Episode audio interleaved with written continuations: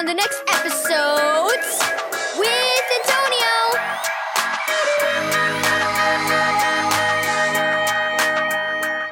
Thank you, Keys for Kids Ministries, for this daily devotional.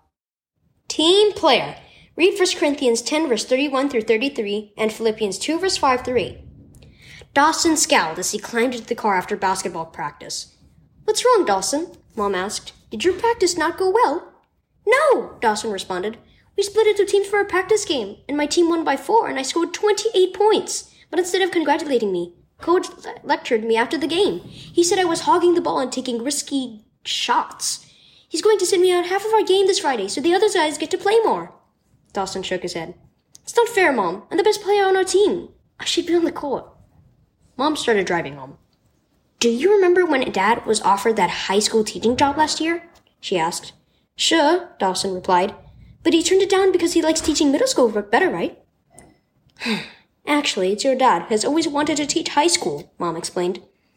But to take the job, our family would have to move. You wouldn't have to switch schools in the middle of the year, and I would have to quit my new job at church. Your dad and I didn't think it would be a good fit for our family, so he turned down the job. Dawson looked confused. So dad turned it down because of us? Yes, said Mom. You know, Dad's decision really reminds me of a verse in the First Corinthians. This is not to seek your own good, but the good of many. The Bible tells us that in life isn't it about making ourselves happy. It's about knowing Jesus and sharing his love with others. Even though he's God, he became human and died for us so we could have eternal life with him. And he wants us to help us show that same kind of love to others. But in order to do that, we have to think about others and how our actions affect them. Dawson was quiet for a moment. Finally, he sighed. I guess I could share the ball more with my teammates. Coach thinks it'll help them play better if they have more time handling that ball. Mom smiled. Sounds like you're starting to think about the good of many, Dawson. And you know what? That kind of thinking might just make you a better player yourself. Seek the good of many. Key verse. Whatever you do, do it all for the glory of God. For I am not seeking my own good, but the good of many, so that they may be saved. 1 Corinthians 10 verse 31 and 33.